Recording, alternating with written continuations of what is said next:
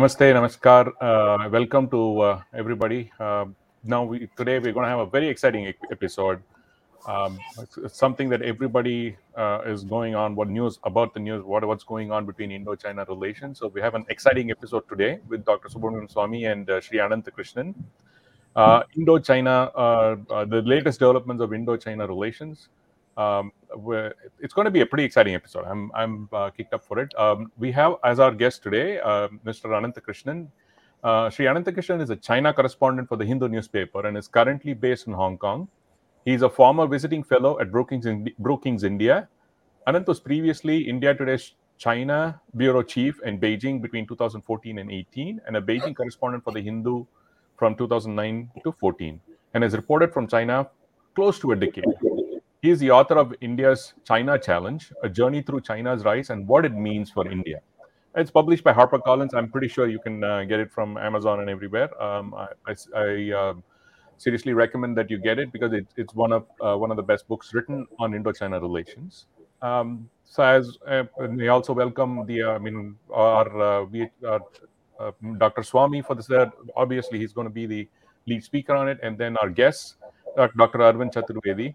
Jagdish ji is joining us today from uh, from the aircraft, so so he's he's he's a high flying uh, you know on uh, you know on the move as ever. So he's joining us, but he can he can hear us, but not um, a participant in today's session, as his flight got diverted to Jaipur. Um, uh, without much delay, um, I'm just going to uh, get to uh, Dr. Swamy. Just do make your introductions, and then you can introduce. Yes. I mean, go ahead and have an interactive session with uh, Anantakrishna.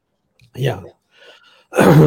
well, thank you very much, um, uh, Ramesh. Um, I'm uh, delighted to uh, have in our company here in, in this program uh, Krishnan. Uh, he's a reputed uh, intellectual scholar, um, uh, author of books, as well as highly placed in in a very important newspaper of India, and the- that is called the Hindu. And so uh, to hear him, uh, he, have, he will have a point of view, I'm sure, but uh, we respect in our discussions uh, points of view, even differing points of view, as you have seen in our programs. So uh, let me ask him first five background questions that should be in his mind when he makes his initial statement, and afterwards we can have back and forth. One is what does he make of the fact that Narendra Modi as Prime Minister and Xi Jinping as President met one to one 18 times over the last over the five years 19 uh, as 2014 to 2019 and yet today we are neither side is able to understand the other. What what do you make of this? It's uh, it's unprecedented that you meet so often. Of course in addition to that Ch- Ch- modi made five extra visits physical visits to to china.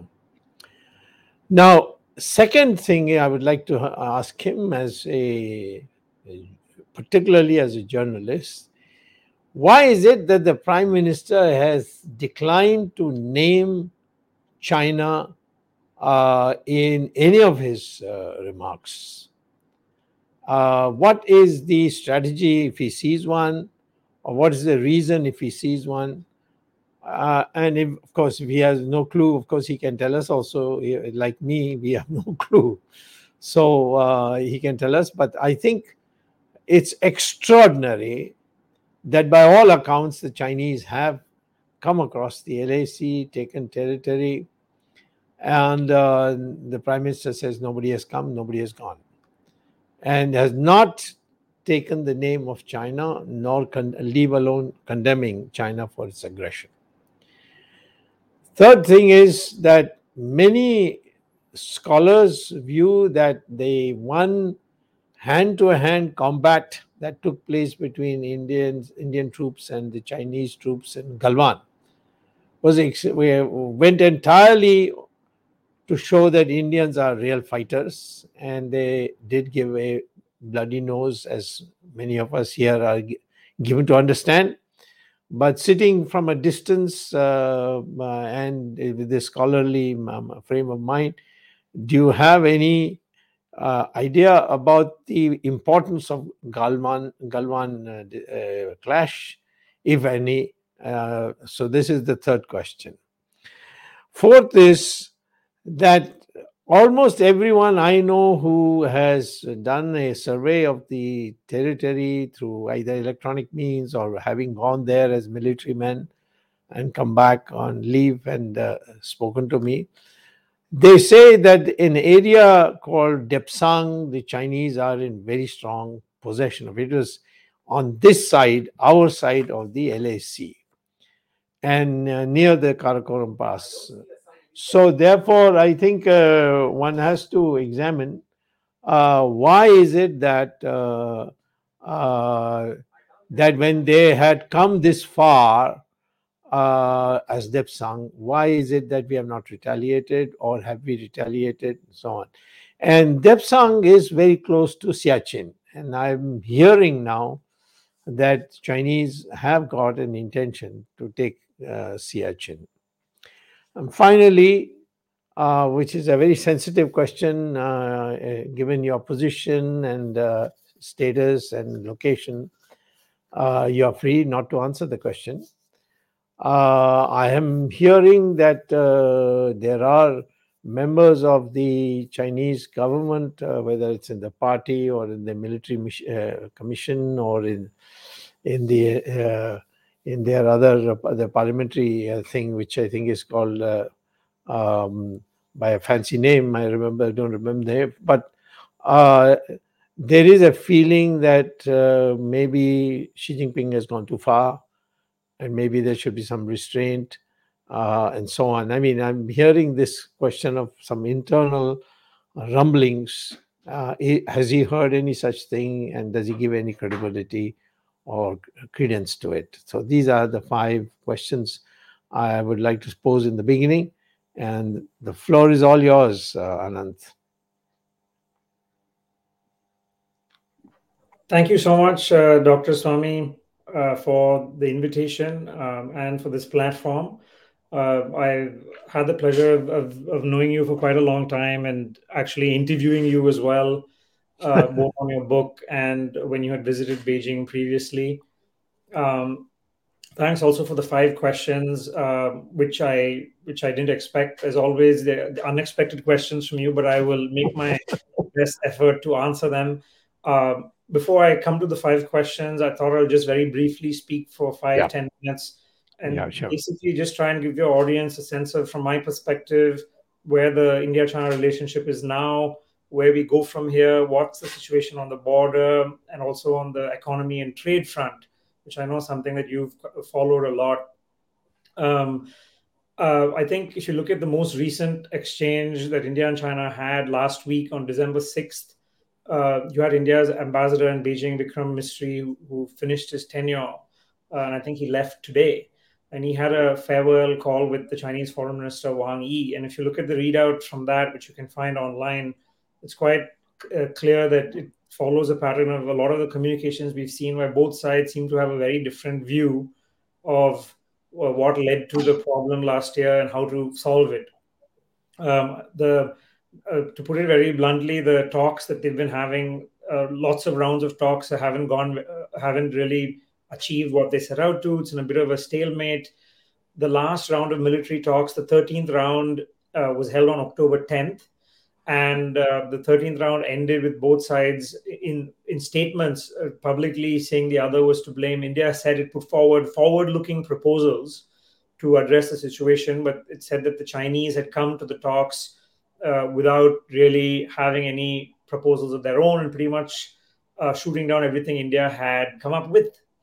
Um, there are some signs of progress. We don't know if it's how much. November 18th the diplomats had met and they've agreed to have the next 14th round of talks uh, probably in the next two weeks.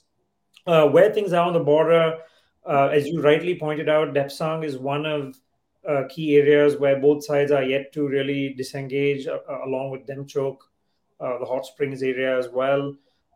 there was, there has been disengagement in Galwan Valley, which you mentioned in your introduction, as well in Pangong Lake in the north and south banks. Um, but the process, uh, as I just said, hasn't really been completed. It's stalled. You haven't really finished disengagement to even consider de-escalation, where you still have tens of thousands of troops from both sides uh, along the border, which is a very new situation that we haven't seen since probably the late 1980s. Um, I think the key point from India's uh, point of view is that you can't really have normalcy until you've had uh, disengagement and then de-escalation and a period of peace and tranquility. And without that, there's no going back to having a normal relationship, which is the message that India has been highlighting time and time again uh, at every level. I think the highest level of communication we've had since the crisis uh, is between the External Affairs Minister Jaishankar and his and his counterpart Wang Yi. Uh, we don't know how often or not uh, NSA has been speaking with the top Chinese foreign policy official, who is the Politburo member Yang Jiechi. I think they've maybe officially spoken once. But We don't know if they've spoken the other striking thing you did mention that Prime Minister Modi has had more than 18 meetings with President Xi. It's quite striking. They haven't spoken once uh, since this entire crisis began, uh, which is also, I think, quite important that you haven't had that top level communication. And we can speak about that later. Uh, if you look at what the Chinese have been saying, uh, they've been saying in all their statements, they've been blaming India for, for what happened on the border, which I think all of us know goes against the, the facts that we know, which is in April 2020, uh, to some extent, India was caught off guard by China mobilizing such a large number of troops and making these multiple transgressions across the LAC. Uh, but the official narrative in China has kind of flipped this around. Um, Indian officials have said they haven't received any credible explanation for why China mobilized all these troops and did it. But uh, what the Chinese foreign minister and other officials have been blaming India for everything, which is not really a surprise since that's their view of 1962 as well. Um, I think that uh, so that's the situation on the border. It's nowhere close to being resolved. Uh, we don't really know uh, whether we'll have a recurrence of a clash. Uh, and I've only been talking about the western sector. The other troubling development we should also talk about is in the eastern sector. So there are three parts: there's western sector, middle sector, and eastern sector. Uh, we've had reports saying the eastern sector as well. There's been a build, big build up by China uh, across the border from Arunachal Pradesh, both in terms of their military deployments as well as their civilian settlements that they've been building in some of the disputed areas uh, along the LAC. Uh, and that's another controversial matter, which uh, you had the MEA say that it is uh, a, a serious issue, but you've had other officials try to kind of rebut this and say that all the constructions are on China's side. Um, on the trade front, uh, the most remarkable thing is this year, 2021, will be the first time yes. that India China uh, bilateral trade will cross $100 billion. That's never happened yes. before in history. Yeah. The, fact that it's happening right now, when the relationship is at the worst it's been since the normalization of ties, since all that happened since 1976. Uh, that the fact that trade has reached the highest is, is it's quite a remarkable thing. Um, and I'm, I'm not going to get into the details of the trade numbers, but what I will say is that in 2021, India will be importing more from China than it ever has before. Uh, that's machinery, electrical machinery, things needed for big projects, power equipment, a whole range of uh, active pharmaceutical ingredients. Um, so, uh, uh so these are some of the things auto components, uh, things that we need for our solar sector. It's a huge amount of imports that are still coming, even though now and then you see a headline saying that you know there are boycotts that are working. I think the, the trade numbers uh, provide a very different picture, saying that there really hasn't been a discernible decrease uh, in the appetite for, for Chinese goods in India. Uh, Indian exports to China are also increasing, but whether or not that's a good thing is a big question mark because uh, we are still exporting very low end uh, sort of uh, commodities like iron ore, organic chemicals, and things like seafood. And there isn't really a sense that we've broken into things where we want to export, whether it's pharmaceuticals uh, or even in the IT sector, where there've been a lot of non-tariff barriers put in place by the Chinese that are still in place. So the trade situation is something worth looking at as well in terms of how we handle this contradiction where on the one hand you're telling China that things can't be business as usual, but then on the other, trade is going business as usual. Uh, even though India has taken some moves, we must acknowledge the Indian government's taken some moves. For instance, before the border clash actually began, they put in place curbs on FDI to make it most difficult for Chinese money to come in. They banned Chinese apps. More than 200 apps have been banned, but uh, and I think all of this was to kind of signal India's discontent on the border. But the actual imports and exports are still going as they are. Uh, a word on domestic sort of developments in China. Uh, here I'll answer the, the last question that Dr. Swamy posed, which is Has Xi Jinping gone too far? I think uh, the way I look at it is that the way they've covered, if you take the India China border as an example, you really see in how the Communist Party under Xi Jinping is really using nationalism as a way to get public support. Uh, when the Galwan Valley clash happened, India immediately acknowledged that we had lost 20 soldiers, but the Chinese didn't say anything for eight months. It was only in February 2021 uh, where they announced, uh, where they said they, they've lost four soldiers. We, we have no idea whether they're more. They announced military honors for five soldiers, uh, four of them posthumously honored. And what they did was they used that time to really conduct this huge propaganda campaign within China, which uh, focused on, you know, the, the PLA's sacrifice, and they emphasized how the PLA under Xi was defending Chinese territory and so on and so forth.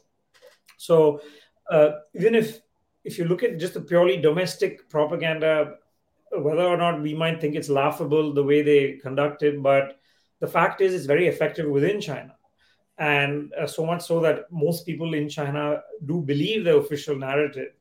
Uh, and I'd say that 18 months on, uh, even uh, even though there's, um, I'll come to the next question on on how uh, India has handled this crisis. But the fact is, within China, uh, the the standing of Xi or the party hasn't really been hurt by by the crisis. I think because of the way they've controlled information we should add that those who have questioned the official narrative have been silenced. They passed a new law saying that anyone who insults the military will get a time in jail. And you actually had Chinese bloggers, more than a dozen Chinese bloggers, who put messages questioning, for instance, the death toll on the Chinese side, and they were all arrested. Uh, so they've been very tight in monitoring what's being said. So I think that uh, we have seen recently there's a big Communist Party meet uh, where uh, they passed this big resolution that is uh, from for, for for those of us looking on the outside, it seems very clear that uh, Xi's grip is as strong as ever. Uh, uh, but on the inside, it's quite frankly, I'll be honest and I'll tell you, I have no insight information into what's happening on the inside, especially sitting here in Hong Kong. I'm not in Beijing, and I think that what I'll say is, is there opposition to Xi Jinping, and is there a feeling he's gone too far? I think there's no doubt there is. Of course, there are people who are concerned about the direction things are going, both in terms of the Chinese economy uh, and in terms of Chinese foreign policy, where uh, there is, uh, I think, a group of people who feel that China shouldn't be that China is premature in trying to take on the US, that China shouldn't be creating problems with India on its western flank when it's when its supposed primary concern is on the eastern flank, uh, dealing with the US, dealing with Taiwan. There are people who feel that. But in Xi Jinping's China, it's very difficult to see that expressed. 10 years ago, you would have debates on foreign policy in the Chinese press, but no longer now, where everyone is sort of saying the same thing. So, my answer is I'm sure there is unease and discomfort at some things, but uh, it's difficult for us to know whether that's just a minority that's on the fringe because it's it's those things can't be expressed. Uh, but I think looking at the most recent resolution and looking at the lead up to the next party congress in October next year, when Xi Jinping will begin his third five-year term, I think for all intents and purposes, we shouldn't bank on him being sidelined or bank on him being weakened domestically. We should probably prepare for him being as strong as he has been the last 10 years if we're looking at it from India's point of view. In terms of, uh, uh, very briefly, uh, before opening it up uh, to you, Dr. Swamy, in terms of uh, coming to some of your questions, I think it's a very valid question that you asked in terms of the engagements that we've had with China and what happened after that.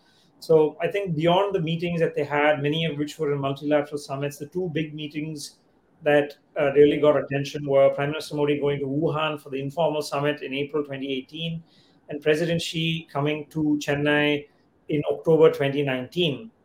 Now, uh, quite frankly, I would say uh, if you just looked at the two summits in of themselves without what we know now about what's happening on the borders, I don't think you can really fault them for doing this because of the fact that uh, China had never done this with any other country. And if just looking at it from an outsider's point of view, it seemed to be that by uh, President Xi going to Wuhan, hosting Prime Minister Modi, which he'd never done for any other leader outside of Beijing, that and coming to Chennai, uh, and he came purely for this visit, that it seemed they were investing at least keeping relations stable. And one of the takeaways from Wuhan was that both had issued a quote strategic guidance to their militaries to keep the border calm. And the most the, the thing is like post after the Doklam crisis in 2017 up until April 2020, it was the three among the, the three most tranquil phases on the boundary in the last 20 years after Doklam up until these incursions that happened in April 2020. So, what happened then is a mystery. Uh, publicly, uh, officials in Delhi are saying China has yet to give an explanation. There are a lot of theories going around, um, such as uh, I'm, I'm, not evaluating the credibility of the theory, but some that seem plausible say that after Doklam, when India crossed a settled border to go into Bhutan and stop the Chinese road building there, that uh, that the PLA was waiting to pay back in kind and waiting for the right moment to do so.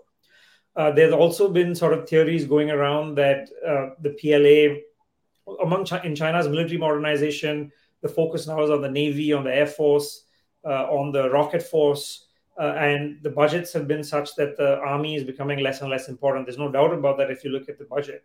And the only two unsettled land borders China has are with India and Bhutan. So, what other way for the PLA to show that it needs to be still at the center of, of China's military modernizations that have um, troubled borders. Uh, and there were there's also been sort of rumblings that they weren't happy with with the with the move of the of the two informal summits of the of, that, of the attempt to stabilize relations. But having said that, Xi Jinping is in command of the army. Make no let's not assume that even if the army did something initially to trigger this crisis, let's not assume that Xi Jinping is not in command post May, June 2020, definitely after the Galwan Valley crisis, we can be sure that everything they've done since the hardline posture on the border is something coming with his approval as he's the head of the Central Military Commission. Uh, what happened, frankly, we can all speculate why this huge investment in fixing the relationship ended up backfiring, not just for India, for China as well. So I think we should acknowledge that uh, this process has been derailed for both sides. Um, and, and there's a cost for both sides as well in terms of why the prime minister didn't name China, I think that uh, there's no doubt that the initial remark saying that the Chinese had not intruded was a big mistake. Uh, I think it was later they tried to correct it, uh, but uh, from looking at from from looking at it from being here in China, it's something that's still being repeated by the Chinese media and Chinese experts saying that because you had India's prime minister say the PLA didn't intrude, all of this land anyway belongs to China, so there's nothing to negotiate. So I think that was a, a bit of a costly mistake to have made, even if I think subsequently at the level of the foreign ministers, it's very clear that India has conveyed that China has transgressed the LAC and they must return to status quo. There's no doubt that the Chinese officials have that message. They know that India wants to return to status quo. But from the messaging point of view, I think it was a huge mistake, and, and there's no doubt about that. Finally, uh, on uh, you mentioned Depsang and India's scope for retaliation. I think that uh, just looking at it from, from my point of view, and I think if you look at it objectively, one thing from this crisis is I think India has shown militarily that it can stand up to China by at least preventing further ingresses and transgressions from the initial phase where obviously India was not prepared. But since the summer of 2020, India has largely held the line. Um, and I think that we have conveyed that at least uh, on the borders that we can stand up to China. Uh, and I think that by taking the position that we won't withdraw and that we won't settle to go back to normalcy in the relationship until our conditions are met, I think that's the right thing to do, however long that it takes. Um, and I think in terms of scope for retaliation, you did see that south of Pangong Lake. The only way that there was a disengagement in Pangong Lake was because India took the steps and occupied the heights south of the lake. And that was how we were able to get them to withdraw on the north bank of the lake. And to be fair, before that withdrawal happened in February 2021, nobody thought they were going to leave from uh, Pangong Lakes, North Bank, because they built so much infrastructure. So India did show that it has the capacity to do these countermeasures, which I think is one reason why the Chinese haven't made uh, further transgressions that they have in the past. But, but then you still have the question why aren't they withdrawing? I think they're going to stretch this out as long as possible. And regardless of what the Chinese foreign minister says, I think they, they feel they are imposing a cost by India stationing so many troops in forward areas at a big financial expense. It will also have a longer term consequence on India's own military modernization. Uh, of things that will come at the expense of obviously the Indian Navy. If, uh, if you're going to be sucked into long term deployments on the border, the Chinese are aware that they are extracting a cost. So I think in that sense, uh, it is a it is a difficult situation that we are in. And Dr. Swamy, I think I'll end my introductory remarks there, and I'm happy to take the questions. Well, um, I have, uh, based on uh, what you just said, uh, some extra questions along that line. Uh, do you, one short question. Do you think that the 18 meetings the two had, they ever discussed any disputes amongst uh, uh, the two countries as far as the border is concerned? I mean, I, let me go back a little. Um, I had some dealings with the Chinese. I went uh, met Deng Xiaoping, which uh, you know uh, he would not meet anybody uh, unless you know it was something special. He didn't even meet prime ministers. But in my case, I was invited to come and meet him, and he opened the Kailash Mansarovar route in that meeting. But he also said that we will normalize now and send the sent the foreign minister to Delhi, which of course uh, Mr. Narasimha Rao was foreign minister at that time. I conveyed to him, and it happened that way. And I was part of all, all the proceedings uh, that took place. Now, it uh, take you down the line. 1993, we worked out a LAC, which is now, uh, you know, something everybody knows. That we are not saying that the Aksai Chin is not part of India, but we are saying for the moment it's in occupation with the in the Chinese and keep that at, at status quo. Everything is a status quo. And this line we will not, either side will not cross. But they did cross. Now, did they cross before 2014 or after 2014 is my first question.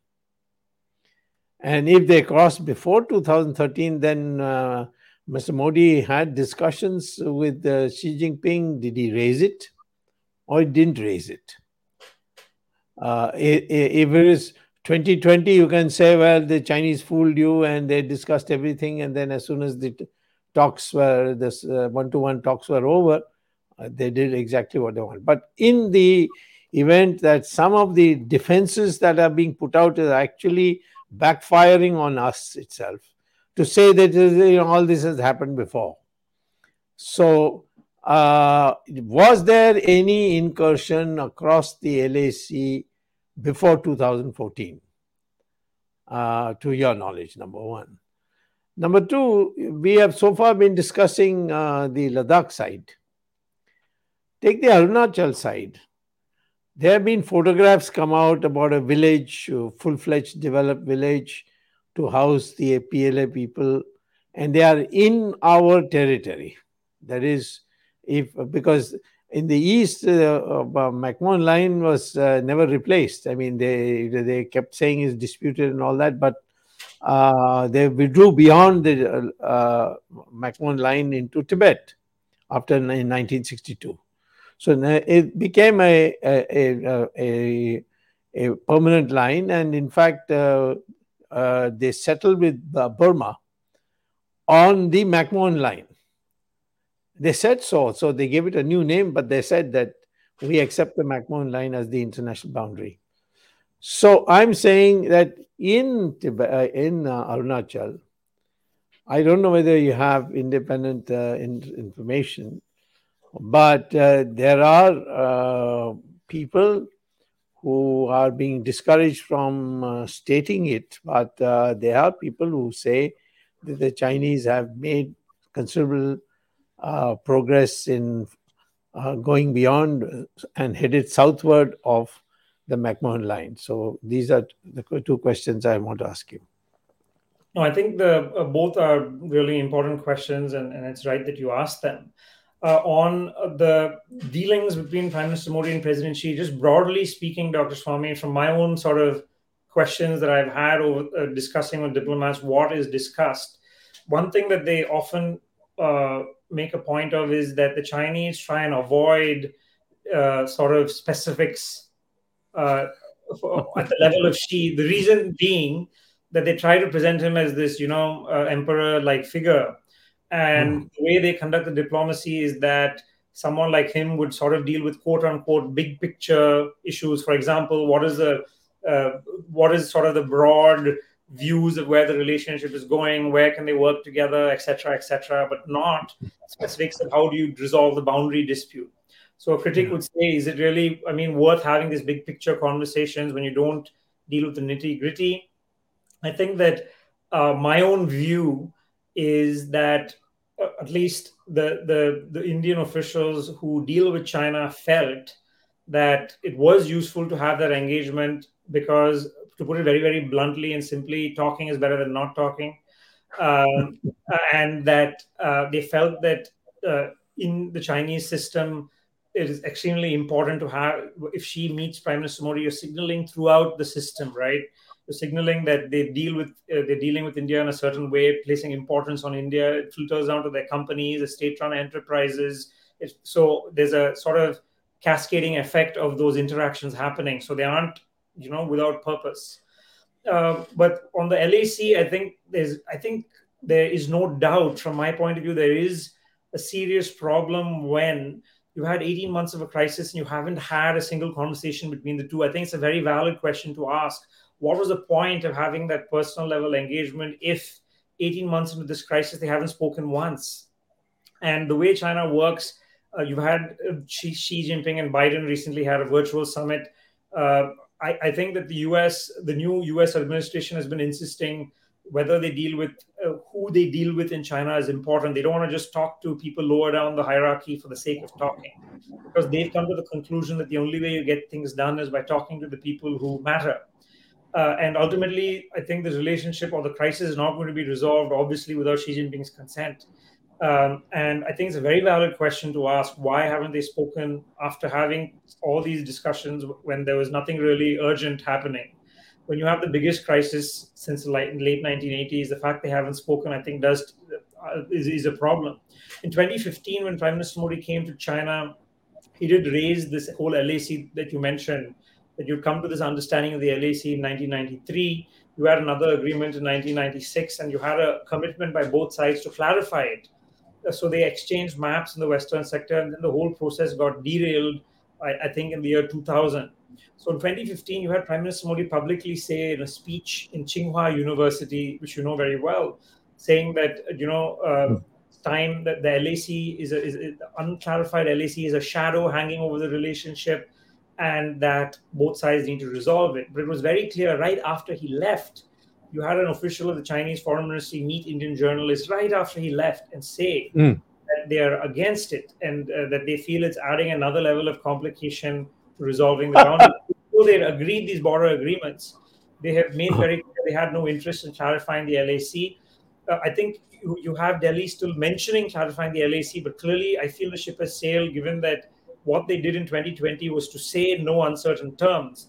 They don't believe in clarifying the LAC, and it's and they will go up to what they see is, is their view of the LAC. And so I think that whole clarification issue is something that's really gotten derailed. It's difficult to seeing it being revived right now. Um, so where it goes from here, I think that it's uh, clearly. I think there has to be a big rethink in how we in how we approach this issue and how we deal with them. Uh, and uh, I think the high level communication is something that's a, it's a big question mark. You asked very very rightly oh, if you had 18 meetings, why aren't they speaking now? Um, and the other question that uh, I think that you raised on the eastern sector, I think it applies to the western sector as well, is a question basically about transparency. Uh, and I think the point that you made is, I think the satellite images are quite clear that the uh, you know these civilian constructions that Ch- the Chinese are building are on Indian territory. But the, the, the response has been from those who are saying it's not a big deal is they're saying that uh, this territory, they are right in saying that this territory has been under Chinese control since 1959. It is true. Uh, and they are right that there are PLA military outposts south of these settlements. But why they're significant, in my view, having a military outpost on a land that is yet that we are still discussing with them officially on land that is still under negotiation. Having a military outpost is one thing, because at the end of that negotiation, you can withdraw your military military outposts. But it, uh, settling a civilian population there is extremely significant because it's an entirely new step. And yes. the Chinese are aware that the 2005 agreement says that any settlement of the border will take into account the interests of settled population. So, what you are doing by settling populations in there is saying that there's nothing to discuss. So, you have changed the status quo. It doesn't matter if there's a military outpost further south of that. So, I think that uh, it goes to the heart of this question is uh, are, are you more concerned about the reputation of the government or are you more concerned about the actual territory involved. I think that, uh, frankly, I think in terms, I think in terms of uh, matters of national security, it should be. Uh, there's no question that I think it should be transparency first. Uh, and someone reporting on it for the last year and a half, there's no doubt that uh, there's been this sort of reflex to try and play it down until you can no longer play it down, and then you have to say what's happening. Uh, we still haven't had much clarity on what what was discussed on 13 rounds of talks the statements are very brief and sparse. I think if there's any, I think you're going down a slippery slope if you are, if any official at any level is more concerned that saying something, acknowledging something is going to make the government look bad. That means you're withholding information from the public on territory being lost, uh, yes. uh, or the fact of how much territory India has actually lost access to since April 2020, uh, you asked the question whether anything happened before 2014. Absolutely, there were incursions before 2014, but those were settled. They were they did drag on. You had Depsang in 2013, for instance. Throughout the 2000s, you did have those incidents, which were isolated events, and eventually there was give, both sides settled them. What you never had was a multiple sort of transgressions and a loss. Uh, I think we've lost access to multiple patrolling points, and all yes. these patrolling points we had access to up until early 2020. And I think a lot of former retired army officials have gone on record to say that, uh, including in, in, in Depsang as well. So I think yes. there's doubt that there has been a change in the status quo in 2020 uh, over magnitude that was far greater than what we'd seen previously. Okay. Uh, one short question, then I'll ask my colleagues. Uh, they must be all very eager to ask you also because you're one of the most well informed people we all know. So we'd like to know from you. Have you heard anywhere in uh, your uh, uh, in your capacity as a, as a uh, senior journalist uh, of a very important newspaper, at least in China, it is very highly regarded newspaper of uh, Chinese moving from Karakoram towards uh, Siachen, Siachen. And uh, I have uh, heard, and uh, I mean, I could be wrong. I mean, they could, I could have been misled into believing a wrong thing, but I've heard that they intend to take uh, Siachen in uh, in another six months' time. now, are we, therefore, the business of going and attending BRICS meeting, SCO meeting, you know, uh, having a trade uh, grow China's, and it's a it's a it's a trade which is uh, against us in the sense that the balance of trade is in their favor, hugely in their favor. And uh, I see now even ISRO is now involving uh, the Chinese uh, electronics uh, even your cricket is uh, uh, relying on Chinese uh, technology. And the Chinese have also uh, told you that uh, they they fuse the electricity in Bombay, and to take take a lesson from that. These are the exact words, at least in in that what is that, that TV called uh, GST or whatever they call it. Um, um, in their TV channel, which uh, they have said uh, that India should learn a lesson from this, that we can do these things. So, uh, short question then is this: Do you think that uh, this, uh, you know, everything is as before attitude should be given up, and we should say we are at war with China? On CRT, Dr. Swamy, to be frank, I haven't heard that. And I'd say that, I mean, you probably have better sources than I do. So that's a. Uh, but uh, but seriously speaking, more than that, I think that it gets to the heart of what's happening between China and Pakistan, uh, and I think that there's no question that uh, I I believe that since 2013, when uh, China launched the Belt and Road Initiative and the China-Pakistan Economic Corridor, that I think there was a sea change in how they looked at Kashmir and how they looked at uh, the India-Pakistan relationship and balancing it. Because to be uh, if you look at the last 20 years there was a sense that the chinese were not wanting to get involved in kashmir uh, when the pakistanis were trying to get them to raise it they wouldn't raise it. They would officially say it's bilateral to be solved between india and pakistan but that's changed. If you look at their reaction to abrogation of article 370 if you look at the way they raised it the un if you look at the fact that china and pakistan are carrying out joint patrols in pok yeah. um, and I think that if you look at the BRI and CPEC, for all intents and purposes, that uh, I think it's not overstating it to say that unofficially the Chinese regard POK as belonging to Pakistan, and that's a big that's change. Right. Right. Um, and I think that that is a big change, and uh, so I would say that that is significant in of itself, uh, regarding uh, regardless of other things that might be happening. So I would I would certainly say that from India's point of view, the China Pakistan equation is something we have to live with. And I think that if we were in doubt a few years ago about the Chinese waffling or the Chinese being worried about Pakistan's instability and going and uh, the Chinese not wanting to get exposed to Pakistani terrorism, etc., etc., I think that we should probably now come away with the feeling that they are all in. Uh, I think on the on the Pakistan relationship, and that's something that India has to deal with on two fronts. Um, and I think that that's here to stay. Uh, and even looking at Afghanistan, uh, the way that uh, they have been in sync with. If you had three days before the Taliban delegation came to China, Pakistan's foreign minister was there uh, in China, and the, the way that they're in sync on all of these issues, I think we should be completely clear about that. Okay, uh, um, uh, uh, Arvind and anyone else wants to ask questions? Yeah, Thank you. Thank you, Mr. Ananthakrishnan, uh, for giving such a good insight into India China relations. I have different questions. My, my first question is related to geopolitics. You just mentioned about China Pakistan axis. Now, it's not only China Pakistan, in my view, but what about China Sri Lanka? What about China Bhutan? What about China Afghanistan? what about China Nepal?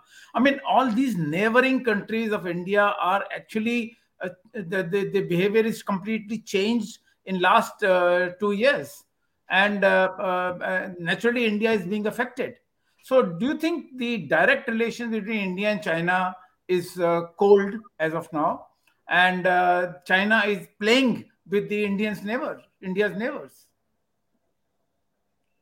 Thank you, Dr. Chaturvedi. I would say that uh, you know I would put China and Pakistan in a different bracket. It's a, I think it's completely different equation than China Nepal or China Sri Lanka. Yeah. Uh, and because China and Pakistan are you know, they have a completely different relationship in terms of the things that militaries do. Uh, and I think on Sri Lanka, I'll, I'll, probably Dr. Swamy should weigh in, uh, having recently been there and having access to their leadership. Uh, and I could be wrong, but my general sense is uh, on on on, a, on one level they don't want to be beholden to one country uh, and even for all that they do with the chinese i don't think there's a. Uh, I think there is a sense of concern or reluctance for them to be uh, 100% a satellite of china i don't think that's going to happen same with nepal where i think i think the difference is that the chinese are more willing to get involved with domestic politics in these countries than in the past you've seen that in nepal where they've been trying to cobble together coalitions and get involved in, in, in, in internal politics. It's new.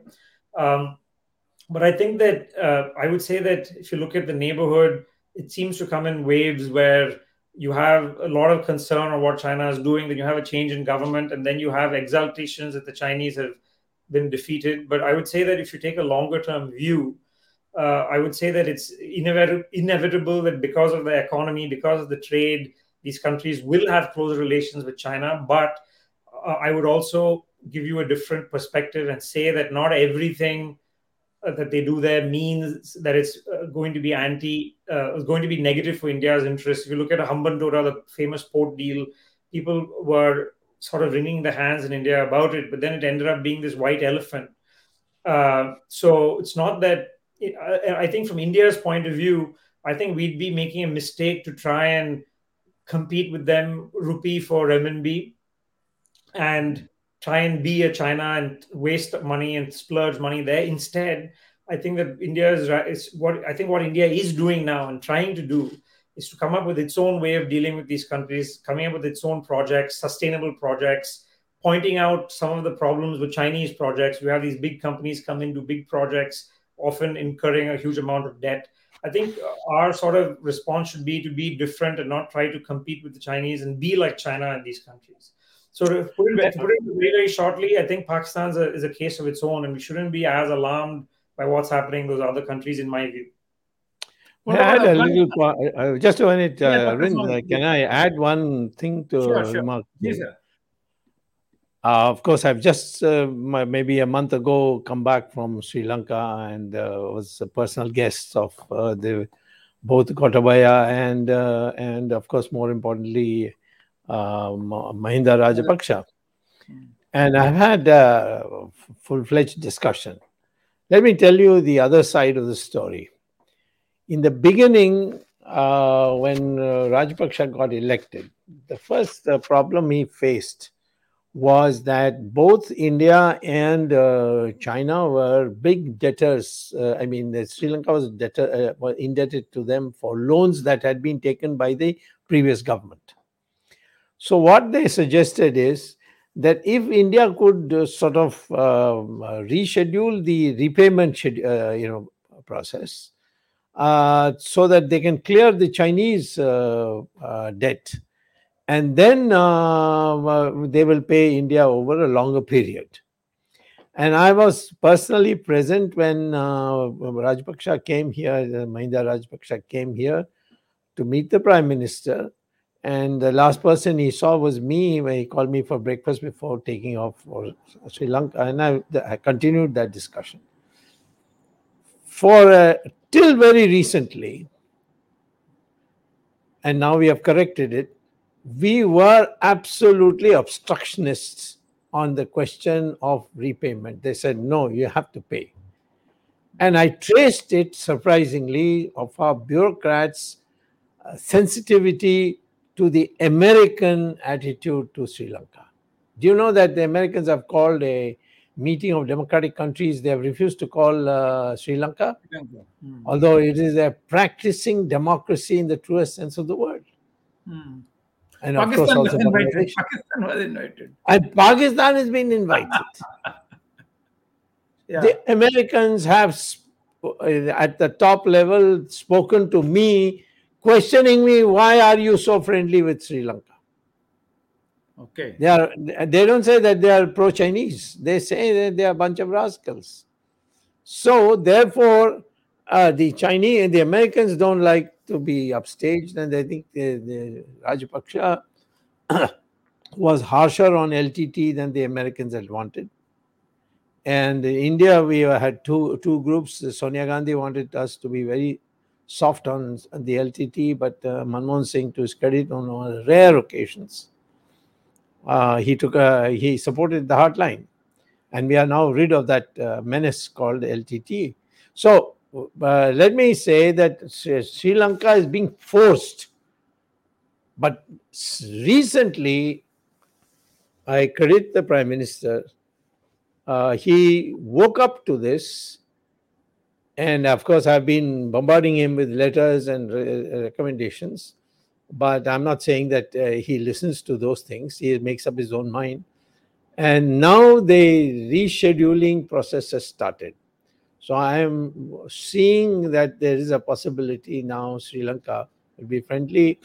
And we should take advantage now because the Americans have humiliated them by saying that we will not allow Sri Lanka to participate this concept. Why? I, nobody knows.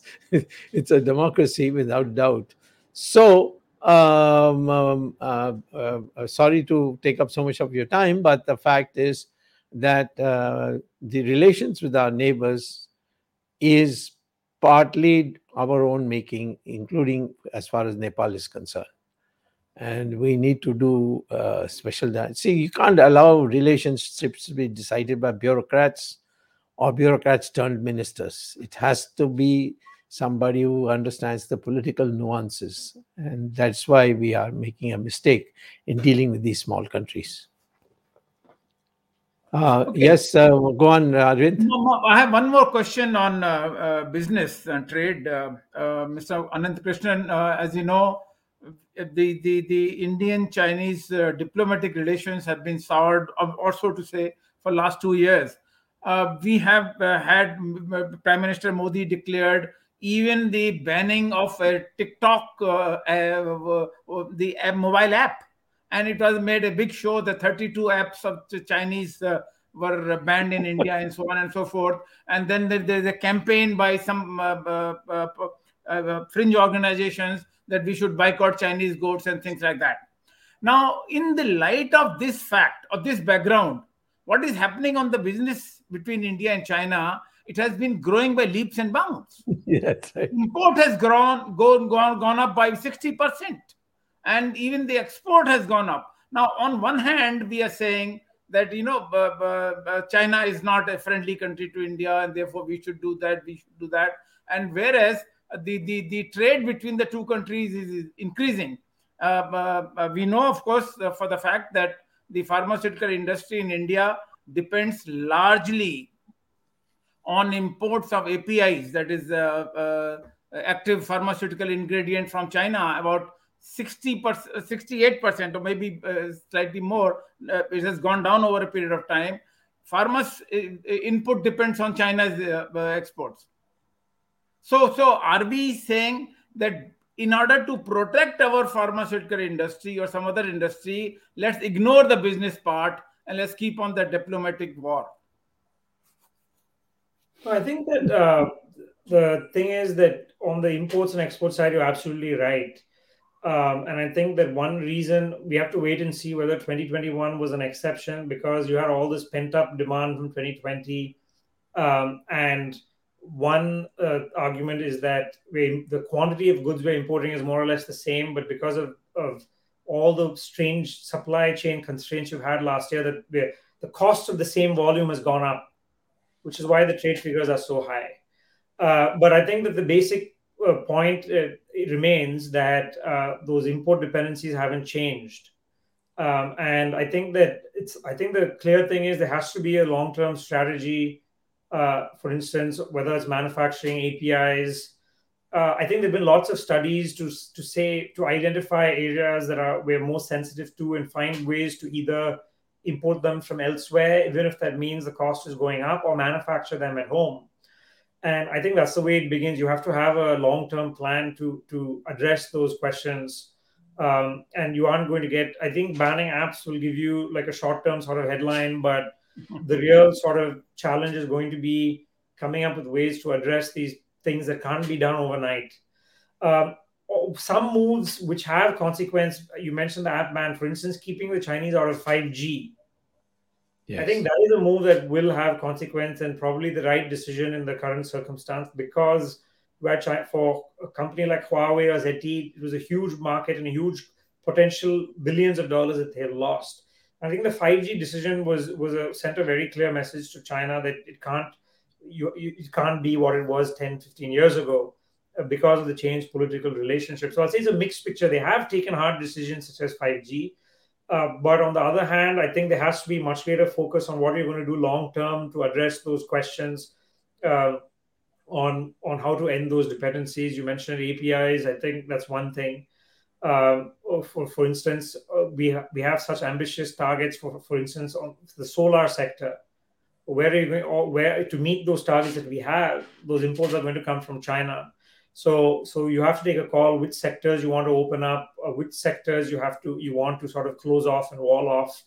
Uh, and I think that that, that exercise has to happen, and it's not going to happen overnight. And Dr. Swamy would would know best on on that. Uh, just one comment. You said about the the cost of the import is going up, and therefore it is a, a jump. No, even in terms of volume, the, the the there is an increase. Number one. Number two, you talked about five G. Only two days back, we had the contract between ISRO and Oppo. Yes. For navigation, two days back, and everybody is surprised. People are raising eyebrows. What is happening? Right.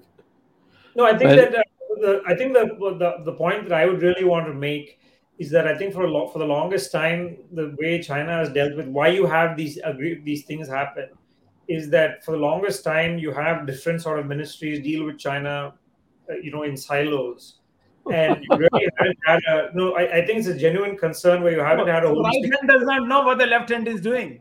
for example, uh, you know, for example, the fact that you never had an approach where, you know, you're you you are you've been one of the biggest markets for Chinese uh, uh, project contracting, uh, and you've been importing huge amounts of telecom and power equipment, but you really haven't linked it to, for instance, we have been negotiating with them in good faith about getting market access, and they've been saying yes, yes, yes, but we've never really uh, we, you know, we haven't used the market like the Chinese used their market, where they would say if a certain country wants to come in, they would have to do X, Y, and Z.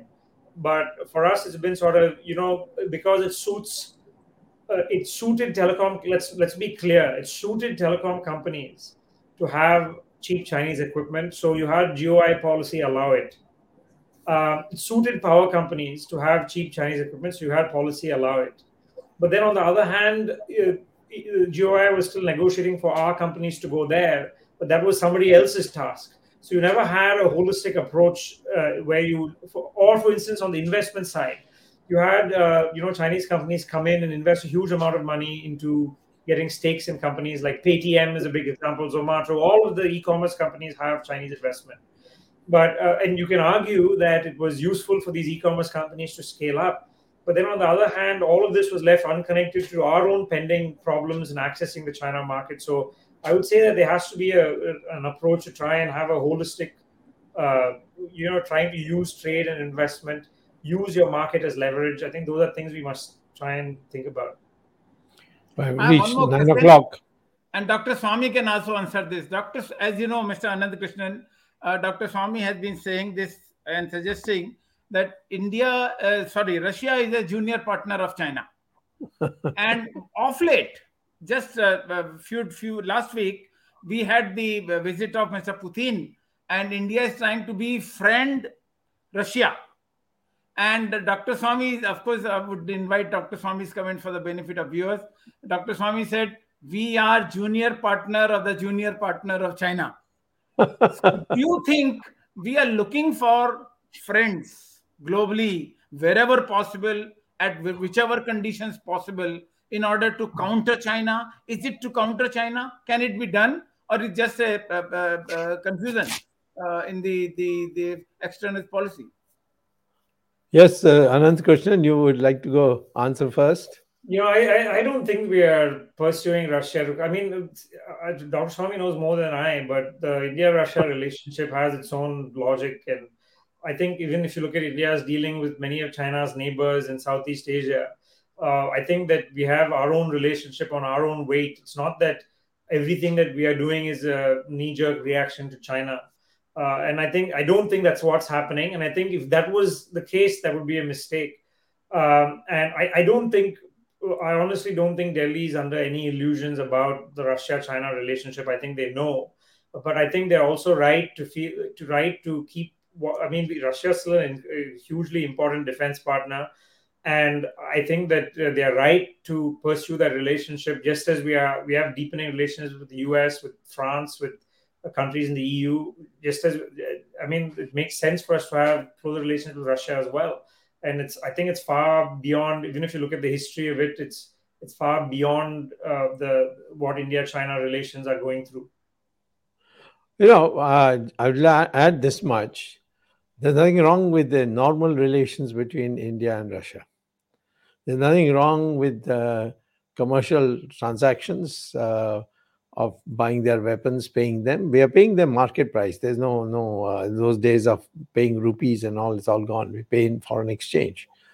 Um, but uh, at the same time, uh, we have got to keep in mind that uh, if the United States is a, a country with which you want to have relations, and they have uh, multiple problems with uh, uh, with Russia. Tomorrow, Russia invades um, uh, Ukraine. Is India going to condemn Russia for it? It's a it's a huge thing for the United States. They may even uh, go into military action. Uh, uh, you know, it's that serious. So, uh, if you want the United, if in terms of um, weapons, the Americans produce much better weapons than the Russians. The S 400 has uh, electronics uh, which are uh, taken from China. And the first delivery, which led to delay of our prepaid uh, contract, was to give it to China. So, as long as you don't expect the Russians to be a counterweight to China, I have I don't think that anybody in this country would quarrel having good relations with China with the, with Russia. So therefore, uh, the Russian thing should be only good bilateral relations, but that doesn't mean that we should expect them to side with us. In fact, when Putin came here, he ensured that none of them would refer anything to our border this is completely different from what the Russians, uh, the Soviet Union stand was in 1971. Today, Putin came, he didn't say a word against the Chinese, nor did he allow us to say a, a word against the Chinese. So, in a sense, uh, and in uh, in Afghanistan too, the Russians didn't uh, uh, speak up for us, being left out. We were completely left out. And uh, so uh, we go with our eyes open. This is what I want to say. We have now uh, beyond now, now, nine o'clock, so I'll have to ask other people for short questions, then let him go. I mean, we can't torture him. No, just a few more minutes, uh, Ananth. Uh, we, uh, what about the others? Uh, would any of uh, Ramesh you? is not there today. Ramesh has left. Ramesh is not there, and Jagdish is out of uh, out Uh, of yeah, reach.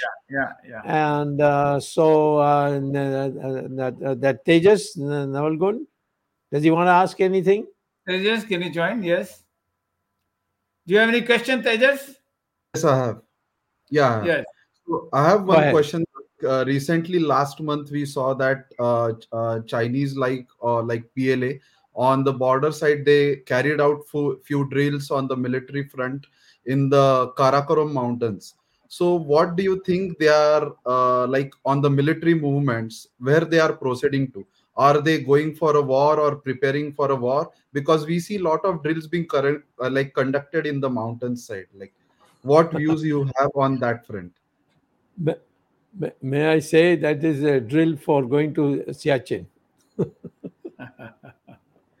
okay. Do you have any comments on this, uh, I- I think that see they've been doing this muscle flexing. They've been having drills with uh, more regularity than ever before uh, in Tibet and Xinjiang, and all of that sort of signaling. Uh, and as to honestly, as to no one really knows when a when a drill leads to something else. The biggest example is how this all began in April 2020. You had annual exercises, which India thought were annual exercises, but then after the Yes. annual exercises, you had them divert two divisions that reached the LAC in 48 hours. So it's uh, uh, I'm no one to sort of predict what will happen. Uh, but but what I will say is yes, those drills are happening with more regularity and frequency than before. Uh, also, their forward deployments, the infrastructure they're building. So I think that uh, I would I'll put it very bluntly. So when you hear their diplomats say that uh, you know India is a fellow partner, that you know you should have we we share common goals and so on and so forth.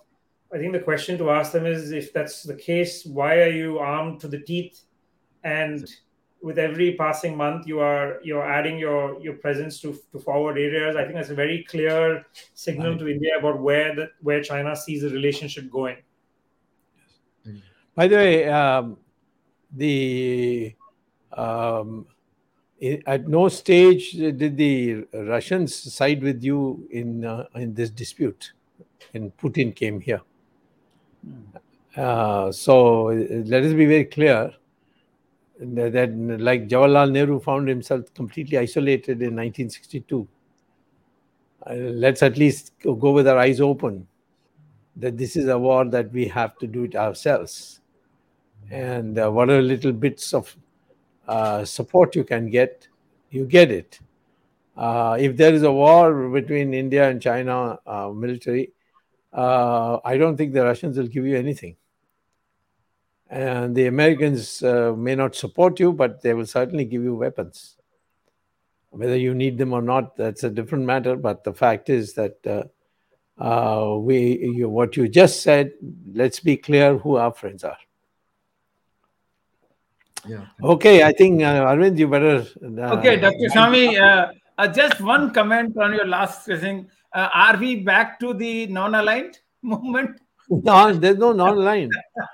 we are nobody's really to even uh, non-aligned. Uh, you had people who are willing to be non-aligned with us, and we don't have anybody. we you. have to become a pole ourselves. Correct. It may take time, but this is the way to go. And in the process, you may have several friends with you. yeah, yeah, they are friends. I, I, and you, those you make. You, I, think Sri Lanka, Maldives, uh, and uh, Bangladesh, they, they would be friends. You know, they, I don't know what this, why the uh, Americans have developed such aversion to Bangladesh. Uh, do you have any re- uh, uh, comment on that, uh, Ananth? Uh, the American attitude to Bangladesh? I am as uh, perplexed as you, Dr. Swamy, and I think that this democracy summit as well had a few. Se- I don't think they planned it as they should have. Uh, their sort of reply as to why some were invited, some weren't. They said it was a Yeah. limited guest list, but I think Yes. they it really sort of backfired in some ways. And I think that the show, I think to me, it just showed that the Biden administration really has to kind of get its act together. They've been slow to nominate ambassadors and fill up posts Yeah. Um, I think that it's they. It, I think it sort of raises questions about uh, whether they've thought through what they're doing. Right, right. Okay, Arvind, all, Thank you, over to Mr. you. Ananth Krishnan. Thank you, Dr. Subramanian Swamy. We were discussing latest developments in India-China relations, and the situation is so dynamic that every week there is a change, and there is no no no, no permanent uh, situation. I mean, uh, nothing, no stand which India can take and say this is the the the the uh, uh, permanent stand between India and China. Situation is changing, and uh, both of you, uh, Ananth Krishnan and uh, Mr. Dr. Swamy, both of you are expert on uh, uh, China, and uh, th- this insight which you provided today to our viewers is really valuable. Very much. Thank you. Thank you, uh, uh, Ramesh Swami, for starting the program, though he's not there. Jagdish could not join us today, and thank you. The thanks the uh, technical team headed by Ashish Shetty, Gadgi Rakesh, Ishwar Iyer, Tejas, Swaminathan, Vishal Mehta, and Ajesh Nair. We will be meeting uh, next Sunday again, 8 p.m. Words of Wisdom Gyan Ganga program with a different topic, Dr. Subramanian Swamy, and maybe a different guest. Thank you very much, all of you, for being with us. Thanks, the viewers, for supporting us. We'll be meeting next Sunday again. Till then, Namaskar, Jai Hind. Okay.